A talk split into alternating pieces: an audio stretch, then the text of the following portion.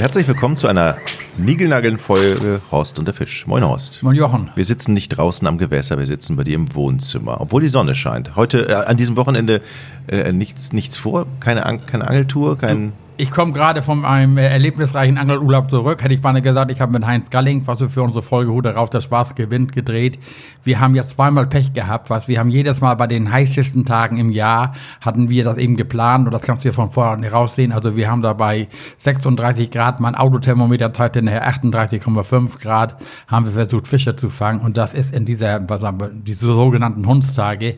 Also und wir waren in Brandenburg, also an der Grenze zu, zu, zu Mecklenburg wunderbare Gegend, idyllisch, also es geht gar nicht besser. Wir haben einen tollen Himmel gesehen, Sonnenuntergang, Sonnenaufgang, bloß wir haben keine Fische gefangen oder kaum Fische gefangen. Bei diesem heißen Wetter, das sind eben jetzt was so die, diese Tage, wo wir Menschen irgendwo mhm. froh sind, wenn wir im Schatten sind und wir nehmen auch kaum noch Nahrung auf und äh, das stellen die Fische auch, das fressen einem. Das Problem ist eben auch die Gewässer, weißt du, das sind ja, dadurch, dass wir lange keinen Regen haben, diese Seen, die haben alle einen Meter, bis zu einen Meter wieder weniger Wasser als in normalen Zeiten. Und da sollst du jetzt irgendwo Fische finden, was du auf, auf der Oberfläche, du siehst keine Fische rauben, sonst ist ja jetzt die Fischbrut schon, was du von diesem Jahr die wird schon von den Barsten attackiert, da siehst du Wasser, Fische aus dem Wasser spritzen und alles.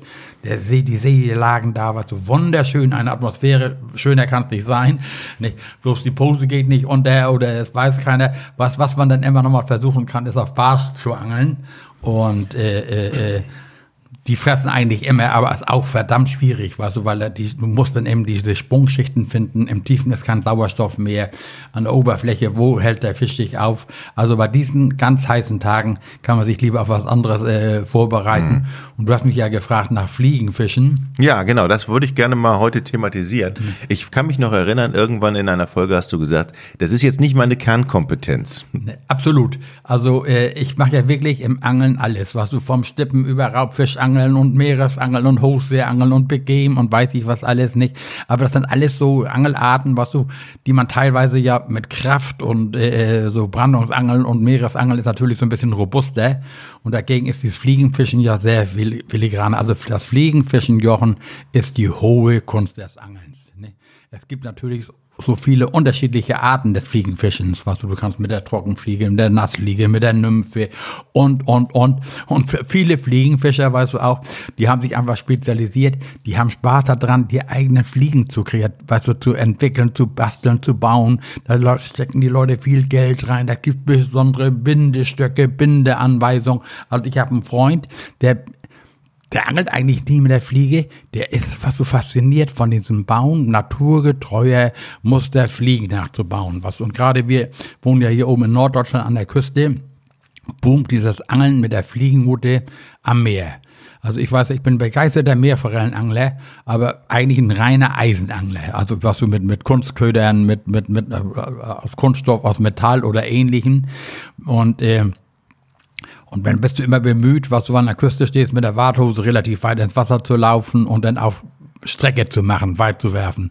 Und dann siehst du, ich sag dir immer, die mit der Mücke wedeln, also die Fliegenfischer, die stehen dann ufernah, weißt du, und werfen ihre Fliege. Was ein geübter Fliegenfischer kann vielleicht 40 Meter, 50 Meter, je nach Wind werfen. Und an der Küste ist das ja besonders einfach. Guck mal, die Fliege ist ja eigentlich nur der Köder da gibt es ja spezielle Klü Flü äh, Flugschnüre. Ne, und die sind wie so eine Keule, musst du dir vorstellen. Das ist das Gewicht, diese Angelschnur.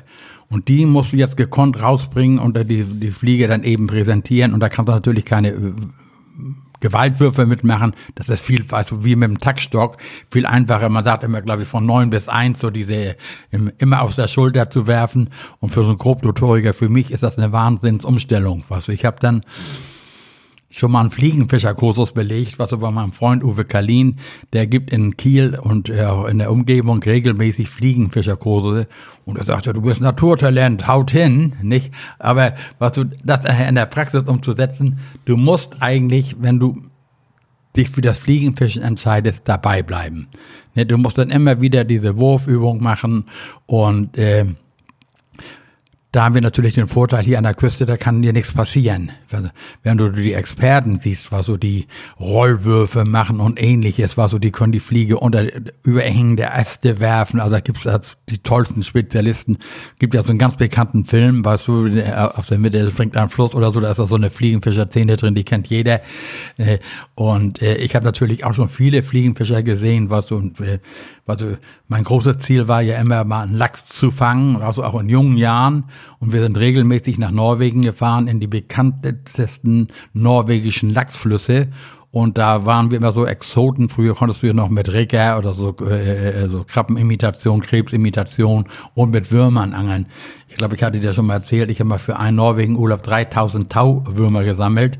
Für einen Kollegen mit, damit habe ich mir quasi den Norwegen-Urlaub verdient. Nee, das glaube ich, hast du mir noch nicht erzählt. Ich kenne ich kenn deine, es, wir haben eine spezielle Folge über Würmer gemacht, auf alle Fälle, aber dass es 3000 waren für Norwegen. Ja, also ich hatte einen Freund, der mit mir da, also 14 Tage nach Norwegen fahren wollte und hatte gesagt, wenn ich die Würmer besorgt und besorgt, er bezahlt er alles andere. Also das ist ja so ein Tauwurm, also ein Tauwurm kostet heute mittlerweile zwischen 20 und 25 Cent. Früher waren das so vielleicht Pfennig.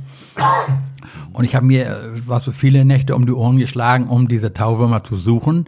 Das ist ja das eine, aber sie dann auch zu hältern, weißt du. Und dann kam immer die große Sorge hinzu, du durftest nach, darfst nach Norwegen ja keine äh, Tiere einführen. Nicht? Und dann gab so, gibt spezielle amerikanische Wurmerde, die haben wir uns dann gekauft. Das ist eigentlich Zellulose, weißt du, die Tüte raufgelegt, falls wir vom Zoll kontrolliert werden sollen, sollten, dass wir dann nachweisen können, dass das hier keine deutsche Erde ist, sondern eben künstliche äh, Erde oder ähnliches oder hm, wo die äh, Fischer, äh, die Fischer und die, die Würmer sich von ernährten. Also ich habe die eben gesammelt nachts ne, was so Tauwürmer mit Taschenlampe und Kopflampe, da habe ich die tollsten Abenteuer erlebt. Da ist die Polizei gekommen, hat, was ich da mache, ob ich jemanden gesehen hätte, hätte gerade jemand ein Auto aufgebrochen und wäre abgehauen mit dem Autoradio, die wurden damals noch geklaut. Und, äh, also wo, wo, wo, wo kriegst du die ja am, am Friedhof? Ja, also hier der so Geheimtipp war früher hier in Britsche der Friedhof. Nicht? Da bist du, immer, du bist nachts auf den Friedhof gegangen? Ja, ja, also ich bin nachts auf den Friedhof gegangen. Ich habe ja hier in Bredstedt auf dem Gericht gearbeitet, da unweit davon war hier der Kirchhof. Mhm. Und da stehen ja große alte Bäume und da sind Rasenflächen, die nicht gedüngt werden. Und dadurch, weißt du, dass da kaum Vegetation ist und kein Licht hinkommt, war der Rasen auch nie zu hoch. Und wenn du dann so im Frühjahr, im Mai, die ersten lauen Regennächte hattest, dann musste ich los. Ne, dann wird es auch noch ein bisschen früher dunkel. Schatz, ich muss zum Friedhof. Ja, und dann habe ich, hab ich äh, da Tauwürmer gesammelt. Du hast jetzt manchmal Glück, was du konntest du in der Hocke sitzen und rundherum, du brauchtest dich gar nicht bewegen, konntest du 30, 40 Würmer wegsammeln, nicht? Oder wenn ich zum Aalangeln war, dann habe ich weißt du, die Angeln ausgebracht und bin dann am Deichfuß, aber es musste immer geregnet haben, also es musste nass sein. Und da, wo viele Schafe laufen, was ist das krass, ja schön kurz. Da habe ich teilweise, was du kannst dann auch schon mal sehen, wo diese Maulwurfhügel sind, also diese Kleihaufen, wo viele Maulwurfhügel sind, sind auch Würmer. Ne? Und da haben wir dann immer Würmer gesucht. Und ich habe dann, bin jede andere Nacht los und habe dann die Würmer habe ich eigene große äh, Wurmhälterbecken gehabt, um die zu halten und dann im Moos oben drauf und am nächsten Tag kontrolliert. Alles, was oben drauf gelegen ist, konnte ich, äh, musste ich entsorgen. Ne? Und die anderen haben sich also relativ lange gehalten. Also ich habe Würmer eigentlich das ganze Jahr, auch heute noch, Jochen. Ich habe bei mir in der Garage eine Wurmhälteranlage. Wenn, ich, wenn, wenn wir jetzt hingehen, könnte ich dir da ein paar Tauwürmer rausholen. Weißt du nicht, dass äh, die werden auch regelmäßig gefüttert und gepasst von mir. Aber für Fliegenfischer ist ein Tauwurm ein No-Go. Dieser Uwe Kalin, was so der mir das Fliegenfischen beibringen wollte, der würde nie einen Wurm anfassen.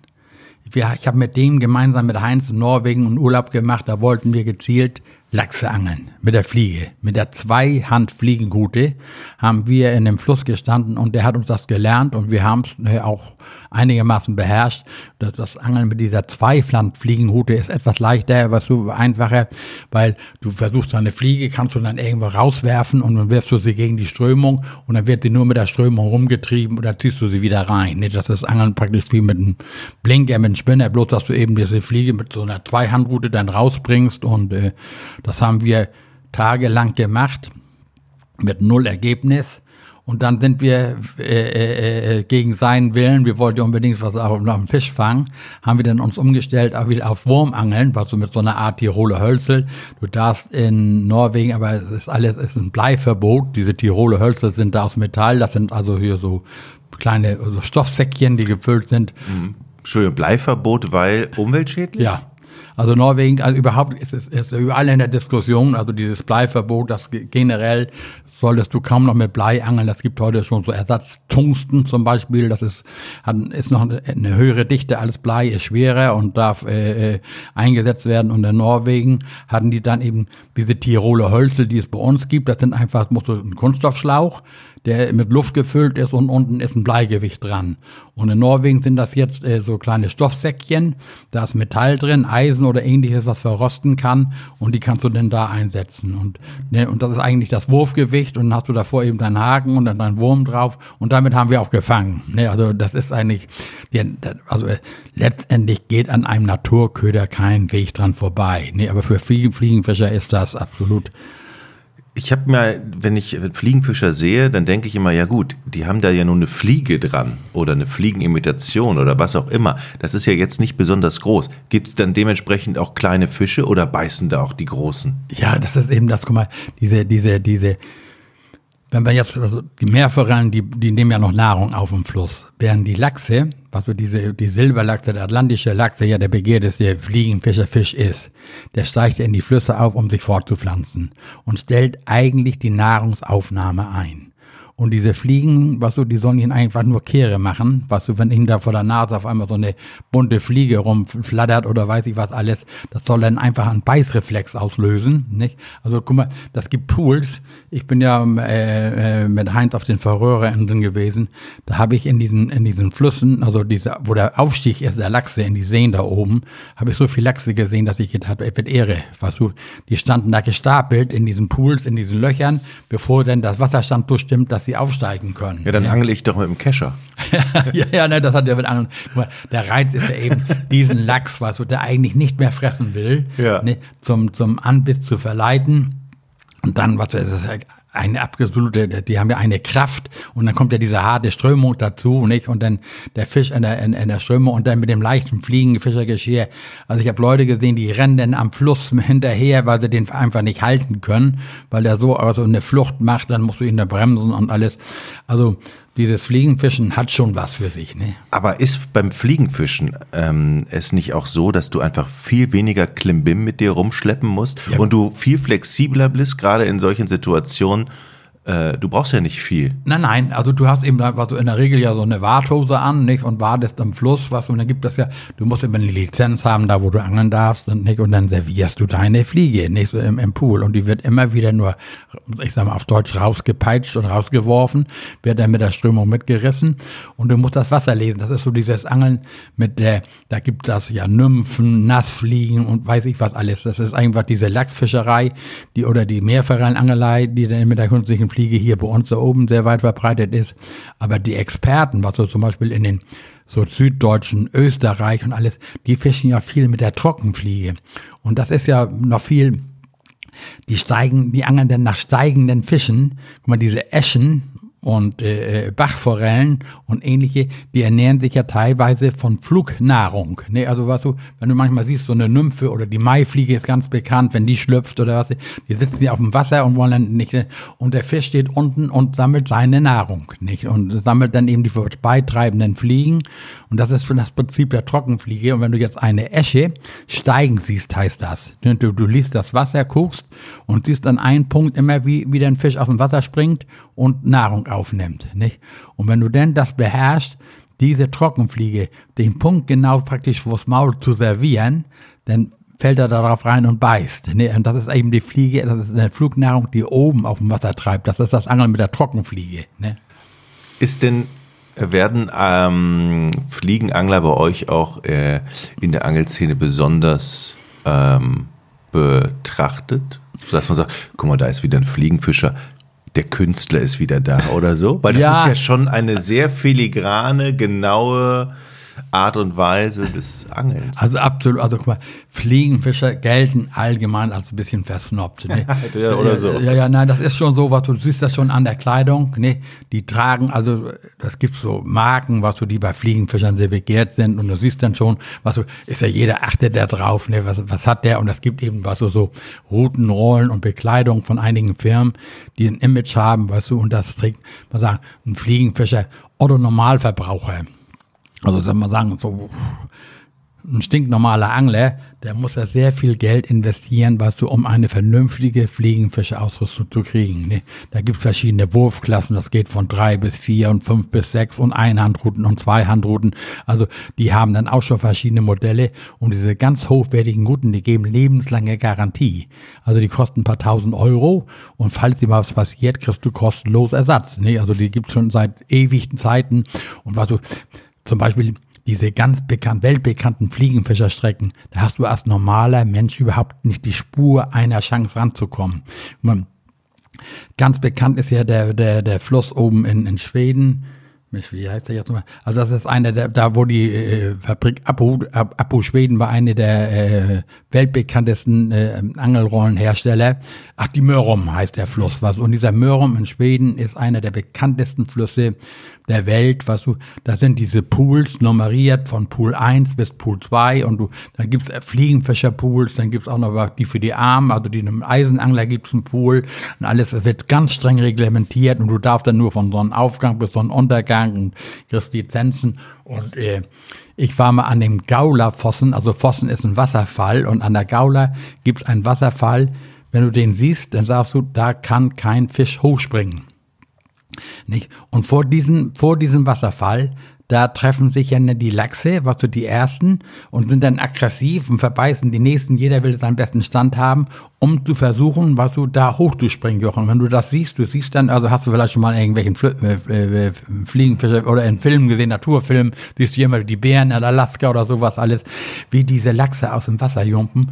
Und wenn die diesen Gaulerfossen da überwinden, das ist also absolut Hammer, nicht? Und diese, da zu angeln, das ist ein Privileg, das nur ganz wenigen Menschen ermöglicht ist. Was, das sind eben Firmen, die Kohle haben. Aber kann ich auch in Deutschland bleiben und Fliegenfischen ja. machen? Und was sind so Regionen, wo du sagst, okay, da sieht man sie immer häufig? Also du kannst jetzt so nachher, also jetzt zum Beispiel in den Sommermonaten gehen die Fliegenfischer nachts los und versuchen an den Badestränden nachts eine Meerforelle zu erwischen. Ne, diese Meerforelle ist ja bei uns jetzt sehr weit verbreitet, die Bestände sind gesichert und ist absoluter Volkssport. Nicht? Und gerade in den Sommermonaten mit, in, mit dunklen Fliegenmustern stehen die an der Küste und angeln, äh, versuchen auf, auf äh, Meerforelle zu angeln. Und das ist auch relativ simpel, was du da genügst, eine normale Warthose oder wenn das Wasser warm ist, kannst du sogar eine Badehose dich da hinstellen, wenn du nicht und äh, wirfst dann eine Fliege aus. Und der Vorteil ist eben hier bei uns an der Küste, du hast hinter dir keine störenden Bäume, kein nix. Also du musst, du, du holst ja die Fliege aus, du spannst, du musst ja erstmal, diese Flugschnur musst du ja erstmal hier aufladen, sag ich mal, um die dann auswerfen zu können. Und das ist wie, wie mit der Peitsche. Also du ziehst immer mehr Schnur raus und schießt, wird dann rausgeschossen. Und wenn hinter dir Bäume, Sträucher und Bäume sind, dann hast du schon mal verloren, weißt du, dann bleibst du da irgendwo hängen und, äh, das, und das eben zu beherrschen und das ist für viele der Einstieg ins Fliegenfischen, also mit der Fliegenfische im Meer. Was, und wenn sie das denn da einigermaßen beherrschen, dann lernt man auch die anderen Wurftechniken, Unterhandwurf, Rollwurf und was weiß ich, was es da alles gibt. Und da gibt es Experten, Jochen, also die werfen punktgenau, was du, die werfen ihre Fliege in ein Bierglas. Ne? Gibt es so Wetten oder so, was du, die das haben, das einfach drauf. Und die macht dann auch nichts anderes, nicht? Und du kannst natürlich an den Flüssen und je weiter du zum Süden kommst, also in, unten in Österreich, in Bayern und in diesen Gebirgsflüssen, ja, die relativ flach sind, die haben eigentlich nur eine Chance, mit ihren Trockenfliegen und so ähnlich da zu angeln, weil Teilweise sind das ja so Geröllbäche und die sind, haben 10, 20 Zentimeter Wasser. Ne, wenn du da, wenn ich da jetzt mit meinem Blinker komme, der schon 10 Gramm wiegt oder sowas, alles, der kloppert nur über die Steine. Und da lassen die dann schön, was mit der Strömung ihre Fliegen da so treiben. Und da gibt's, die achten dann auf ihre Gewässer. Viele machen ja auch, obwohl es in Deutschland verboten ist, dieses Catch and Release, was du, die sagen dann einfach, du darfst am Tisch, am Tag maximal einen Fisch entnehmen, die anderen musst du zurücksetzen. Dann wird darauf geachtet, dass die mit Schonhaken fischen Eschen, also der Angel mit Haken, ohne Widerhaken, dass der Fisch sich nicht verletzt und so. Dann haben wir Bestände und diese, diese äh, Eschen, Bachforellen und die du gerade in den äh, Bächen und Flüssen da oben angeln kannst, die sind auch sehr standorttreu. Also wenn du weißt, was du, da ist ein Kumpen, da ist ein Loch, da steht auch meistens ein Fisch. Ne? Du kannst den dann auch gezielt anwerfen, weil diese Flüsse ja meistens glasklar sind und äh, äh, äh, fischt die dann. Nicht? Also ich selbst habe für mich entschieden, ich bin ja schon alt genug, was ich habe so viele Angelarten schon gemacht oder sowas alles. Also es gibt ja auch dieses Fliegen, Fischen für Arme. Und das praktiziere ich dann auch schon mal. Ne, also ich nehme dann meine normale Mehrfahrrennroute und habe dann ein Wurfgewicht. In der Regel ist das, also ganz banal waren das früher Wasserkugeln. Ne, die konntest du dann, hatten so zwei Löcher, da konntest du Wasser reinfüllen, bis sie dann eben noch schwammen oder so. Das kennt man auch vom, vom Hornecht angeln und alles. Das ist praktisch das Wurfgewicht. Ne, das wirfst du dann raus und davor schaltest du deine Fliege. Und heute gibt das äh, Spirulinus. Ne, das sind moderne Wasserkugeln, die haben ein Eigengewicht. Die gibt es als schwimmend, langsam sinkend, schnell sinkend, also in verschiedenen Gewichtsklassen und verschiedenen Formen. Und die, äh, die sind so, musst dir vorstellen, das ist ein langer Stab und vorne ist das Wurfgewicht. Die sind alle aus Kunststoff, in der Regel durchsichtig oder auch mal milchig, was du je nachdem. Und das ist eigentlich das Wurfgewicht und das geht, funktioniert wunderbar. Nicht? Die hast du jetzt, und da wirfst du natürlich weiter mit als jeder Fliegenfischer. Ich habe selbst dann auch schon mit, dem, mit dieser Spirulino-Montage, habe ich schon diverse Meerforellen gefangen. Nicht? Das ist nicht so anstrengend, was, als wenn du die ganze Zeit dein Eisen, dein Wobbler oder sowas rauswirfst. Nicht? Denn du, guck mal, du wirst mal sagen, ein geübter Angler wirft mit dem Spirulino 60, 70 Meter. Nicht? Da musst du nur aufpassen, dass du musst eben diesen Spirulino immer im Auge haben kurz bevor er die Wasseroberfläche erreicht, stoppst du den Flug. Dass sich das Ganze streckt und deine Fliege, die ja leichter ist als dieser Spirulino, nach hinten fliegt. Also nach vorne. Nach vorne, fliege, weiter, nach, weiter ausfliegt. Ja. ja, ja, genau. Nicht? Und dann, wenn die auf dem Wasser aufklatscht, nicht? dann drehst du nur im Zeitlufentempo dein Spiro zu dir ran und lässt dich mit der Strömung treiben. Nicht? Und wenn du dann manchmal verraten sich ja die Meerforellen und springen dann. Und damit habe ich schon wirklich viele, auch schon kapitale Meerforellen gefangen. Nicht? Ist das dann so ein Beißreflex, wie du gesagt hast, oder ist das dann Nein. wirklich Nahrungs? Das ist Nahrungsaufsuche. Also die Meerforelle, die frisst das ganze Jahr, was du ist auch, äh, auch wenn die in die Flüsse aufsteigt, was um da zu leichen und alles, dann kannst du die da auffangen. Also bloß äh, es ist bei uns zum Beispiel in Schleswig-Holstein darfst du eigentlich nur blanke Fische entnehmen, also man sollte dann die braun. Die Fische nehmen ja dann, wenn sie ins, äh, vom Meer ins Fluss einsteigen, eine andere Farbe ein, also das Leichtkleid, meistens so bräunlich oder sowas alles. Und die muss und sollte man auch zurücksetzen dann, nicht? Und aber wenn die sich dann meistens, also dieser Meerforellenaufstieg, der beginnt meistens zu Ende Mai, Juni, je nachdem, also wenn das jetzt mal richtig doll regnet und die Flüsse sehr viel Süßwasser führen, dann hast du so eine Chance, was du da äh, eine Meerforelle zu fangen und auch einen Lachs, was zum Beispiel unsere Nachbarn, die Dänen, haben unheimlich viel gemacht, was so für ihre Meere, Flüsse, die zum Beispiel in die Nordsee gehen, da setzen sie kaum noch Meerforellen. Die haben ja richtig so Meerforellenprogramm gehabt, die setzen Lachse. Und zum Beispiel die Skernau, die Ommeau, die Bredau, diese ganzen in die Nordsee gehenden Flüsse Dänemarks haben mittlerweile einen hervorragenden Lachsbestand. Und in den Flüssen, wo es viele Lachse gibt, die verprellen auch die, die Meerforellen. Ne, die Meerforelle ist dann nicht mehr so begehrt. Und die dänischen Experten behaupten auch, sie setzen keine Meerforellen mehr, also weil diese Meerforellen sind eigentlich nur noch Seehundfutter. Ne? Diese Seehundsbestände und Robbenbestände haben sich ja bei uns derarten erholt, weißt du, dass es davon, ich will jetzt nicht sagen Unmengen gibt, aber der, die, die Nordsee ist ja voll mit Seehunden und Robben. Guck mal, wenn jetzt diese Meerforellen aus den Flüssen kommen, irgendwovon müssen die fressen oder sowas alles und die ernähren sich zum großen Teil eben von diesen Meeresforellen. Und, und diese Lachse, ich weiß zum Beispiel oben, ich habe jetzt äh, mit meinem Freund Jörg Ovens, was er ja den Angeladen in Husum hat, der ist ja bekennender Wurmangler, weißt du, und der, also ich selbst habe dann schon immer, was du, wenn du jetzt nach Dänemark fährst, in einem Fluss, das ist erlaubt, mit Wurm zu angeln, auch in diesen Lachsflüssen, dann ist zwar vorgeschrieben, du musst mit riesigen Angelhaken, also das, das nennt sich schon mal Krampen, 2-0er oder 3-0er, 4-0, also ganz große Haken, ne, ohne Widerhaken, darfst du da auf, äh, auch auf Lachs angeln, nicht? Und dann angelst du dann eben da mit einer Pose oder mit einem, ähm, und hast unten einen Wurmbeutel da dran, dann hängst du mal manchmal drei, vier Tauwürmer drauf, also richtig schöne Beute und dann noch einen roten Wollfaden oder ähnliches, die dann da den Fisch so ein Beißreflex auslösen sollen. Und damit hat, äh, äh, hatte er mal so zwei, drei Bekannte, die das gerne mal lernen wollten. Da bin ich mal mit ihm oben in Norwegen gewesen, aber wir waren in Dänemark, oh, wir waren zu viert. Ich muss dazu Schande äh, sagen, dass wir die einzigen, die waren an dem Fluss äh, die mit Wurm geangelt haben, alle anderen haben da mit Fliege gefischt, weißt du, wenn dann die Fliegenfischer an dir vorbeigehen, weißt du, mit ihrer hochwertigen Ausrüstung und du mit deinen schmutzigen Fingern, mit deinem Wurmbeutel, du hast ja meistens so eine Dose, was du vom Bauch hängen, wo du immer diese Tauwürmer dann rausholst, alles, dann, also mir, mir war das schon ein bisschen peinlich, aber ich habe da den einzigsten Lachs des Tages gefangen, weißt du, wir waren dann zu viert unterwegs und hatte das Glück dann auch einzufangen, nicht, und der wurde dann auch schon zurückgesetzt, ne? Die Fliegenfischerei. Ähm, spezialisiert man sich dann auf eine Auswahl an Fischen? Weil man kann ja damit wahrscheinlich auch nicht jeden Fisch fangen. Nein, also äh, äh, in erster Linie geht es nur um Salmoniden. Mhm. Also diese ganzen Salmonidenarten. Also du musst dazu eigentlich auch die Gewässer haben. Hier bei uns eben an der, ist das die Küste. Und du findest, also ich würde behaupten, dass es heute mittlerweile mehr Fliegenfische als man sagen herkömmliche Eisenfische an der Küste gibt. Also wenn ich jetzt mal sagen im Frühjahr, wenn wir dann mal an die Küste gehen zum, zum Meerforellenangeln, dann wirst du sehen, dass mehr Angler mit Fliegenausrüstung da stehen als Eisenangler. Nicht? Und was, wir haben ja immer ein bisschen früher so ein bisschen geringschätzig von Mückenwedlern gesprochen, weißt du, wenn wir die mit der Fliege gesehen haben. Du und ich war mal mit meinem Bekannten Dieter Großmann, waren wir oben in Dänemark, ich glaube in, in, im Weilefjord und haben dann da mit, mit einem Blinker den Meerforellen nachgestellt und dann ging am Ufer einer lang und sagte, der guck mal, da läuft einer mit einem Mückenwedler. Das sind die, die nichts fangen wollen. Was, und dann ging zielsicher auf so eine vorgelagerte Nase, so eine äh, Spitze da, was so die in, da in den Fjord reinragte und angelte da. Und wir, was wir, und das Fliegen, wir angeln sind so Wanderangler, du machst einen Wurf, gehst ein paar Schritte weiter, machst wieder einen Wurf und fischst dann praktisch die Küstenstrich da ab.